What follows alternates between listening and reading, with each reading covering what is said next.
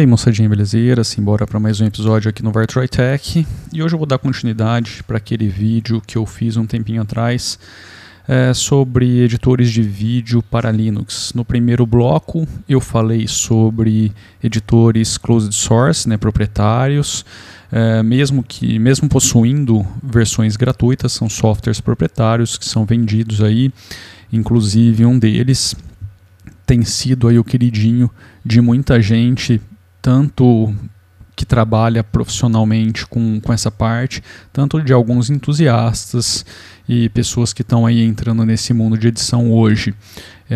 Estou é, falando do DaVinci Resolve, que recentemente acabou de publicar uma versão beta, a versão 16, né, se não me engano é isso, é, a versão 15 é a que eu estava tentando testar, que não funcionou, a 16 continua não funcionando, eu acho que eu até identifiquei o porquê, e de fato tem a ver com é, a idade do meu hardware, da minha placa de vídeo, é, aonde um dos recursos que são exigidos ali, pelo que eu entendi, é, eu não tenho, eu tenho uma versão muito antiga e as coisas não funcionam bem.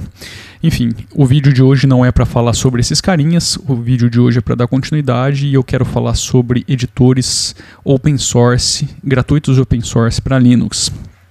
Mas antes, já deixa aquele joinha se você estiver assistindo o vídeo, se inscreve no canal, compartilha com a galera. E se você estiver curtindo o conteúdo que está sendo criado aqui no Bartroy Tech, ativa o sininho de notificação se você estiver no YouTube, se você estiver ouvindo isso via podcast, cadastra aí o Bartroy Tech na sua plataforma de podcast.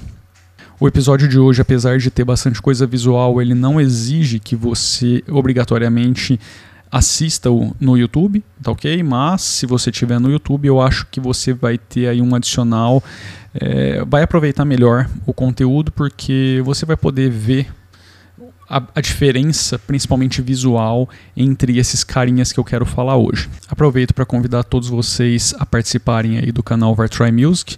Lembrando que todas as músicas que rodam aqui no Vartry Tech são do projeto Vartry Music. Então, se você gosta aí do rock and roll e quer nos ajudar, se inscreve lá no canal do YouTube. É só procurar por Vartroy, Vartroy Music, que você vai achar.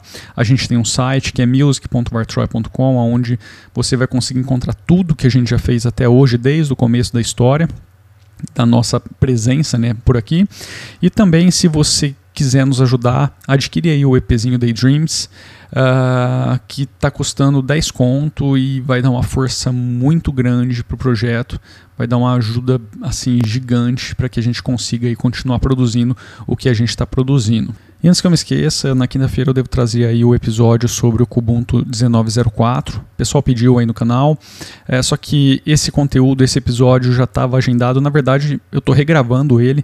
Ele já estava prontinho, só que eu acabei pirulando demais e ele ficou muito extenso, então eu decidi regravá-lo. Vamos ver se eu consigo segurar aqui o tempo um pouquinho. Eu acabei me empolgando em cima de um dos editores e a coisa foi bem longe. Aliás, aproveitando, já que eu comentei sobre o Kubuntu, eu acho que o episódio de hoje ele faz uma ponte muito bacana com algo que muitas pessoas me perguntam quase sempre aqui. Pô, o que, que eu devo escolher, o Kubuntu ou o Neon? Qual que é a grande diferença? Pô, por que não utilizar um e por que não utilizar outro? Recentemente o, o Neon ele fez aí upgrade dos applications e de vários componentes do sistema e uma das coisas que subiu de versão foi o KDE Live, que é um editor de vídeo que eu acredito que a grande maioria deve conhecer. Talvez seja um dos mais famosos aí gratuitos de open source para quem já utiliza Linux ou para quem, sei lá, está querendo começar a mexer com isso. E o KDE Live subiu para a versão 19.04 e me ferrou a vida. Meu, putz, ele subiu acho que há duas semanas atrás, ele não subiu com todo o pacote application, ele, a versão dele já subiu antes. E o que eu conseguia fazer ali em uma hora, uma hora e meia, às vezes no máximo duas, se tornou um parto. Os dois últimos vídeos, aliás, os vídeos, os dois últimos antes do anterior que eu publiquei, que vocês provavelmente perceberam aí quem assistiu via YouTube, ele estava sem um monte de coisa. É, esse daí eu já não fiz um queria em live porque estava impraticável eu, eu fazer nele e mandar renderizar. O tempo de render estava batendo valores na casa de uma hora e meia, mais ou menos, uma, pro episódio anterior. E acabou me estressando demais, o preview estava muito complicado, mas enfim, eu não tô aqui para meter o pau no Queirinha Live, tá? Longe disso, porque eu gosto muito do projeto. Eu acho que é, é um dos projetos mais bacanas que a gente tem. Só que eu estou utilizando isso aqui para é, argumentar e mostrar para vocês o porquê que às vezes é interessante você ficar numa LTS como o Kubuntu. Acho muito difícil o Kubuntu ter recebido essa atualização. Ele provavelmente ainda vai estar tá utilizando aquela base lá sólida, estável, que está entregue ali na, no 1804, junto com todo o ambiente gráfico e os applications. Então, assim, ele deve, ter, ele deve ficar ali na versão 1810, se não me engano, é a versão do Kerian Live que está rodando no, no, na LTS e não deve sofrer esse upgrade. Quando ele sofrer esse upgrade, uh, muito provavelmente o software vai estar tá, assim já prontinho com todos os bugs corrigindo. É, me digam aí se eu estou falando alguma besteira, se alguém está utilizando o Kubuntu no dia a dia, me diga se, se ele sofreu upgrade, aí acho que o que eu estou falando aqui acaba indo pro, pro ralo, mas eu acho difícil que ele tenha sofrido upgrade, porque a proposta do, do 1804, da versão LTS, do conjunto LTS, é manter o software na base mais estável possível. E esse tipo de cenário, quando você pensa na produção e você pensa assim em algo onde você não pode perder tempo com questões que já estão resolvidas, pô, velho, isso te quebra as pernas de um jeito inexplicável, mas de um jeito inexplicável mesmo. É, tanto é que o último episódio me custou algo na casa de 5 horas mais ou menos.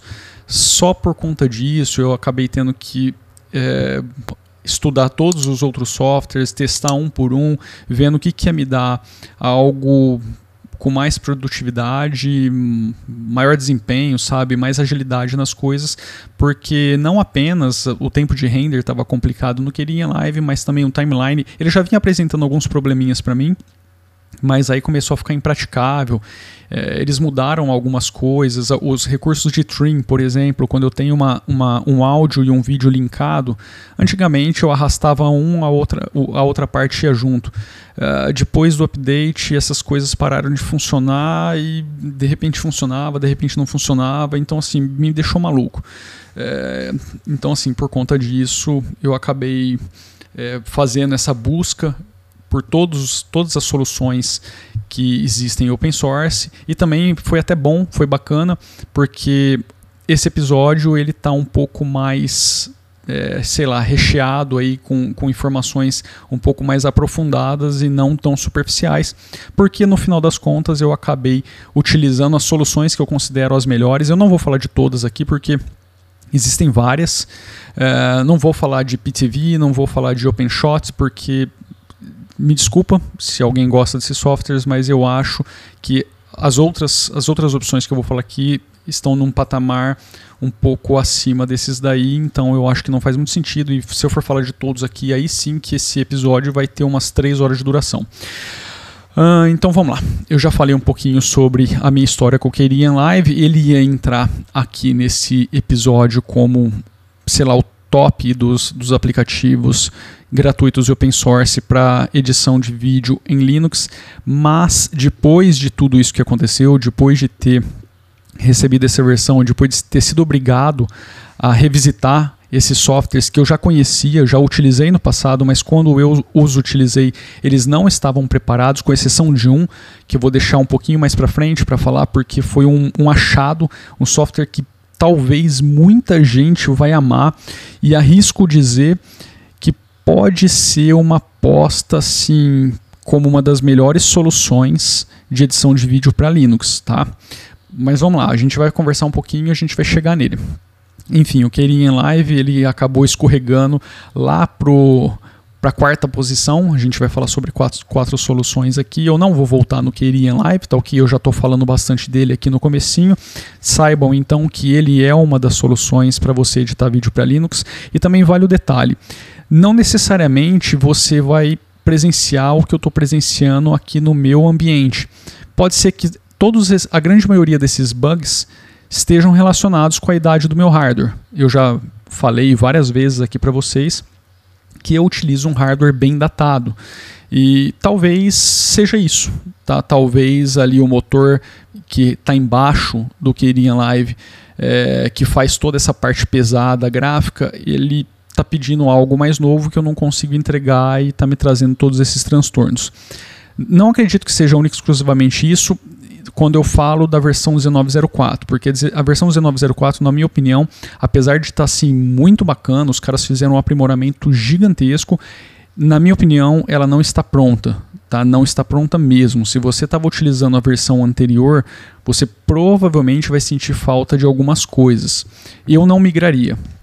Não subiria de versão. Fica na versão, acho que é 1810, se eu não me engano é essa, eu não tenho certeza agora, mas fica na versão anterior, tá? Então, não vou voltar a falar do, do Kerian Live. Ele é um software muito bacana, show de bola, mas depois que eu acabei revisitando todas essas opções, sinceramente, na minha opinião, ele acabou indo ali para a última posição das soluções que eu quero dizer aqui hoje, que eu quero falar hoje, tá ok? Então agora eu vou falar da terceira posição, na minha opinião, que é um, um software chamado Shotcut. Aliás, o vídeo que vocês estão vendo, tá? Se você estiver vi, é, visualizando, né, vendo no YouTube, ele não está sincronizado. No primeiro vídeo estava sincronizado, mas eu acabei, como eu estou regravando, então eu estou aproveitando boa parte do material anterior e, e não vou refazer todos os vídeos. Então eles não estão sincronizados. O Shotcut era uma, é uma solução muito bacana, tá? É um software em Qt é, no passado, esse aplicativo, na minha opinião, assim, pecava demais em lentidão. Ele era, é, não é que o aplicativo era pesado, mas, por exemplo, o timeline dele sofria demais para funcionar. E depois de ter revisitado ele agora, eu fiquei surpreso, fiquei realmente surpreso com o tanto de coisa que você consegue fazer. O workflow dele é muito bacana, o software está funcionando muito bem, ele está extremamente maduro.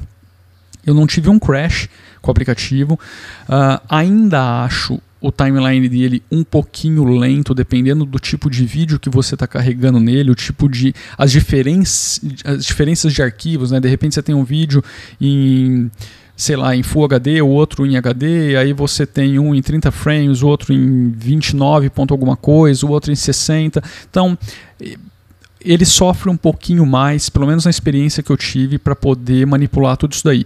Não o aplicativo, mas a timeline dele, se você quiser aquela fluidez, sabe? Você passa o mouse rapidinho ali e, e faz as coisas acontecerem meio rapidinho ele dá umas engasgadas e quando você vai arrastar uma track para um lado ou para o outro, ele também dá umas engasgadinhas de vez em quando. Eu fiz o teste tanto no meu notebook, que é bem antigão, bem mais antigo do que esse desktop que eu estou utilizando aqui como produ para produção audiovisual, é, mas também no, no desktop ele deu umas boas engasgadinhas, nada que me impedisse de fazer o que eu tinha que fazer, inclusive ele estava rodando bem melhor já que o que iria em live, então para mim já essa solução já resolveria o, o, o meu problema. Tá? Ele realmente estava funcionando já melhor do que o Keyring Live em todos os sentidos aqui. Uh, então, assim, é uma solução muito bacana, muito show de bola. Se você quiser conhecê-la, não diria que, que é a melhor solução, é, eu diria que ela tem futuro. É uma solução que já está assim, no nível de maturidade muito bacana. Eu acho que seria uma questão de aprimoramento mesmo de pente fino aí para resolver essa parte de lentidão que para uma pessoa que está no assim todo dia, toda hora mexendo com isso faz a diferença e essas coisas acabariam é, dando uma certa dor de cabeça, tá? Mas ele tem uma coisa muito bacana também que é a sobreposição, quando você sobrepõe uma track na outra, ele cria ali já um fade in, fade out. Eu acho isso muito bacana, é algo muito similar ao que acontece na edição de áudio. Eu acho que todos os editores de vídeo deveriam ter essa opção, ou pelo menos permitir que você ative essa opção.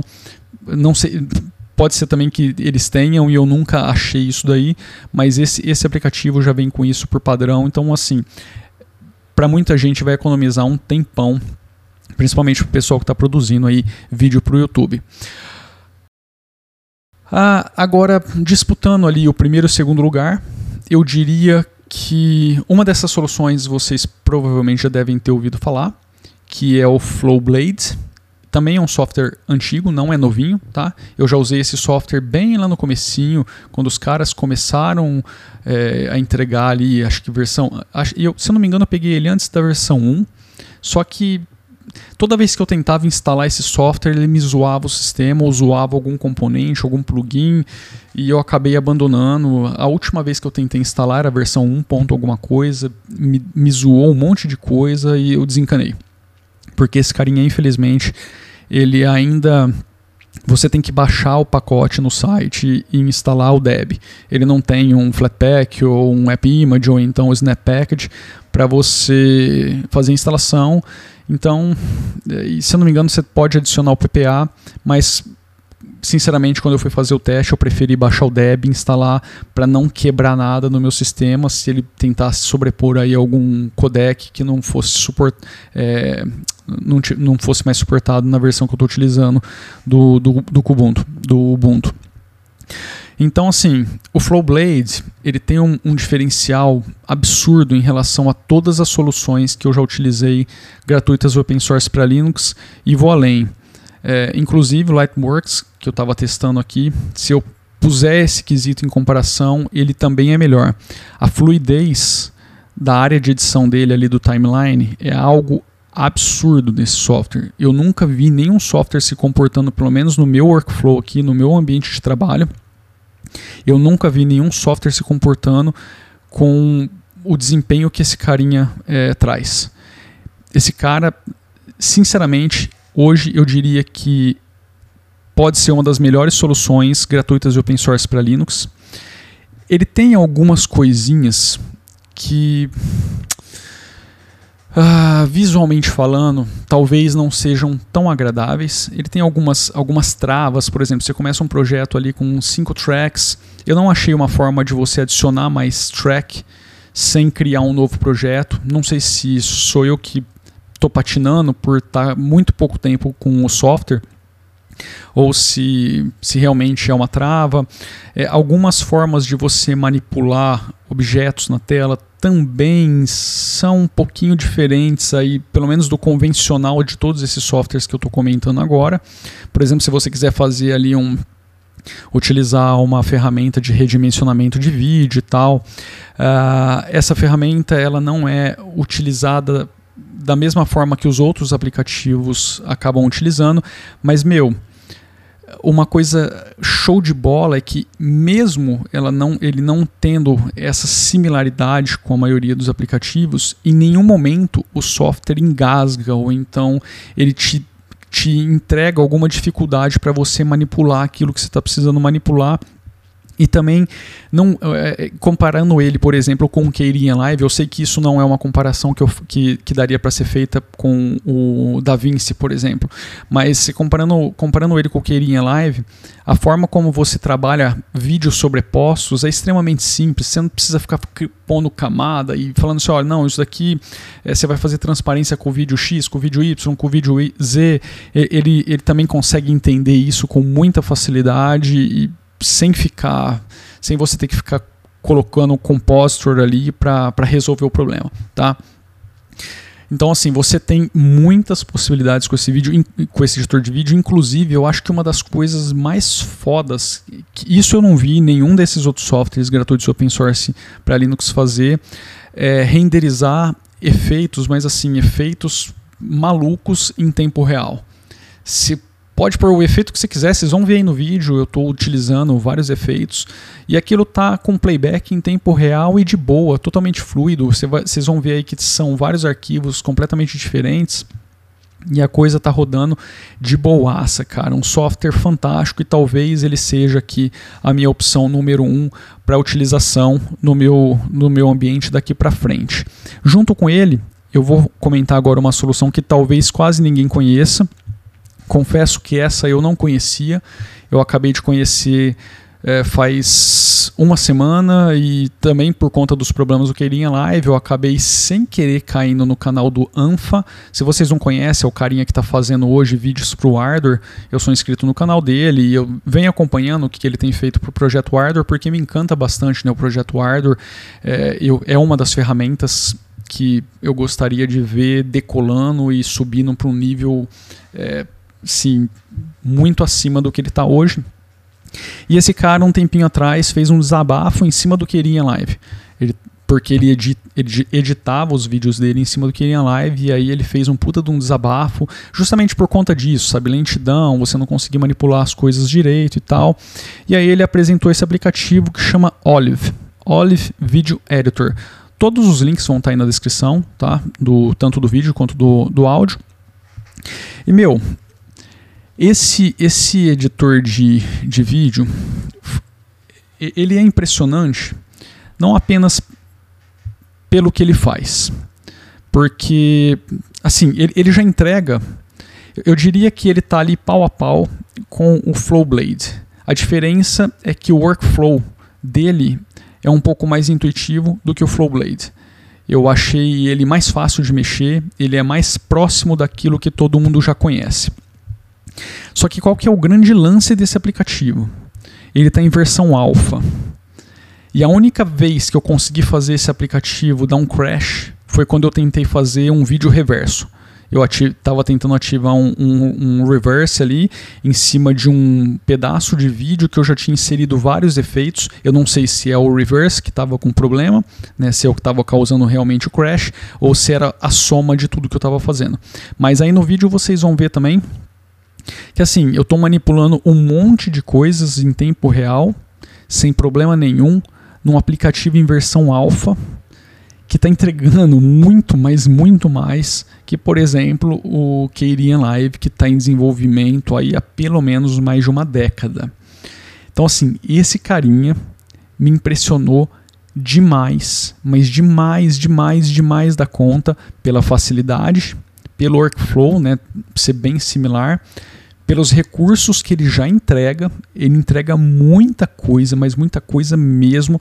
Talvez uma das coisas que ele mais peque hoje é a parte visual para manipulação de alguns plugins. É, principalmente, bom, aí eu não, eu não vou dizer principalmente com tanta certeza, porque eu não sou lá um grande entendedor assim dessa parte, mas talvez para aquelas pessoas que façam também muita correção de cor, isso, aquilo, outro, sabe? Aquele tratamento na imagem. Esse carinha não tem uma ferramenta visual tão polida ainda para fazer isso. As coisas estão lá, mas você ainda trabalha com bastante número. Mas, pensando que esse aplicativo está em versão alfa e está entregando o que já está entregando nessa versão, pô, pode ser uma aposta assim, um, um pode ser um dos aplicativos que realmente vão deslanchar aí gratuitos open source e aliás multiplataforma. Ele não funciona apenas em Linux. Eu instalei ele via Snap Package e como eu falei, o único crash que eu consegui gerar foi quando eu fui tentar fazer um vídeo reverso. Fora isso, nenhuma vez eu tive um crash. E, sinceramente, para o que eu preciso, esse aplicativo resolve tudo. Aonde ele perde para o Flowblade. Pelo menos na experiência que eu tive, ele só perdeu para o Flowblade nos arquivos que eu gero aqui via Simple Screen Recorder. Eu gero arquivos extremamente compactos, é, utilizando MPEG 4. Os arquivos tipo Cara, é assim, são arquivos realmente muito compactados. Eu, eu ainda não fiz o, o, o teste tentando descompactar um pouco menos esses arquivos, ou, ou, ou então utilizando o MKV na, no, como encapsulador. Uh, ah, para ver se dá alguma diferença, porque geralmente são esses arquivinhos que eu utilizo que acabam me trazendo bastante transtorno na edição de vídeo. É, se, eu pegar, se eu pego só aqueles vídeos onde eu apareço, que são filmados ali com o celular e tal, aquilo ali vai que é uma maravilha em todos os editores de, de vídeo que eu tenho aqui, inclusive no Queirinha Live.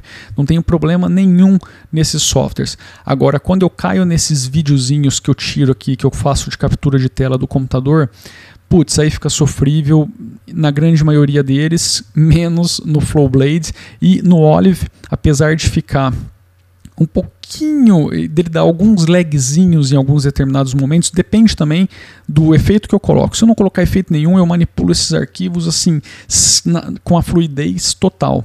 Agora, se eu diminuo ele para um canto da tela e tal, assim, aí às vezes ele dá umas engasgadinhas, mas coisa muito, mas muito pouquinha mesmo. Cara, é assim, é, é um aplicativo que me impressionou demais.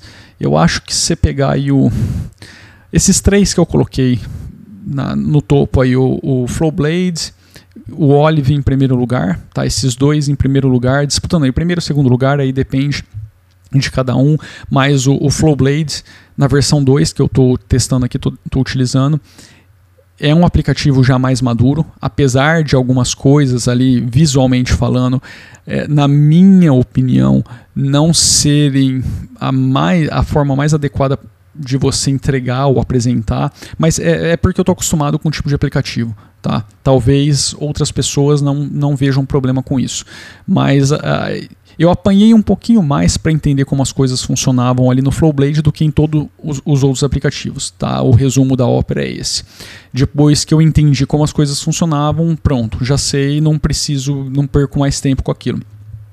Então, não é lá, e a gente está falando de uma pessoa que não é um profissional nessa área. Então, se eu conseguir é, descobrir as coisas em sei lá, poucos minutos, acredito que qualquer pessoa que está assistindo o vídeo ou ouvindo esse áudio também vai conseguir, entendeu? Porque eu realmente não sou um profissional nessa área. E então assim, esses dois aplicativos, na minha opinião, hoje de longe são as duas melhores opções para Linux. E depois você tem o Shotcut, que está muito bacana também, só que ele tem um pouquinho de problema aí de fluidez na, na manipulação dos vídeos, e depois você tem o Keirin Live, que infelizmente, na minha opinião, desceu aí algumas posições, não só por conta do problema que eu tive, porque isso na verdade é culpa minha, é culpa. Eu não posso culpar os caras por estar tá utilizando um ambiente gráfico rolling release, lembrando que a base não é, mas todo o componente que faz parte ali do KDE ele está é, recebendo os updates. Por isso que eu digo que o Kubuntu muito provavelmente não recebeu esse update, ele deve estar tá ali na versão estável. Então isso é uma culpa minha e também mostra para vocês que estão querendo utilizar algo que recebe update com muita frequência que pode ser um problema. Por isso mesmo que eu não fico em cima de um art da vida, porque isso aqui foi só no, no, no editor gráfico. Imagina no editor de vídeo. Imagina se acontece isso com o meu sistema inteiro porque uma distro inteira rolling release vai te trazer esse tipo de incógnita. Pode acontecer, tá? Uh, então, assim, não é por conta disso que eu estou colocando na minha lista. Isso é uma opinião pessoal, tá? Não é uma, uma, uma verdade absoluta ou então algo que todo mundo deveria seguir como, ah, é isso e acabou. Não. E como eu falei, no meu ambiente, talvez no seu ambiente as coisas fiquem completamente diferentes. Mas o meu ambiente, o Queria Live foi ali para a quarta posição, porque eu acho que essas outras soluções elas amadureceram mais do que eu, queria, do que eu queria em live e talvez em um tempo muito menor é, por terem aí uma tecnologia talvez melhor. Tá? Eu acredito que seja essa questão e agora eu estou mudando para essa, vou utilizar de, devo fazer aqui um bem bolado entre Flowblade e Olive, vou, vou dividir a, a, a, minha criação nesses aplicativos, não sei como que eu vou fazer, como, como que vão sair os próximos vídeos para quem está vendo a parte visual, mas eu quero dividir entre os dois para ver qual que vai me entregar o melhor resultado, mas eu já estou suspeitando que eu vou acabar ficando, por enquanto pelo menos, no Flowblade. Esse vídeo, muito provavelmente, vai ser editado por ele, o áudio também vai ser exportado por, por ele, porque o áudio eu exporto depois que todo o conteúdo está pronto. Tá ok? Eu acho que era isso então que eu queria trazer para vocês. Espero que vocês tenham curtido. Consegui reduzir bastante o tempo, apesar de ter ficado bem longo esse episódio. Mas vai por mim. Eu diminuí quase que pela metade. então é isso. Vou ficando por aqui então, galerinha. Um grande abraço. Fui. who'd refuse for greed.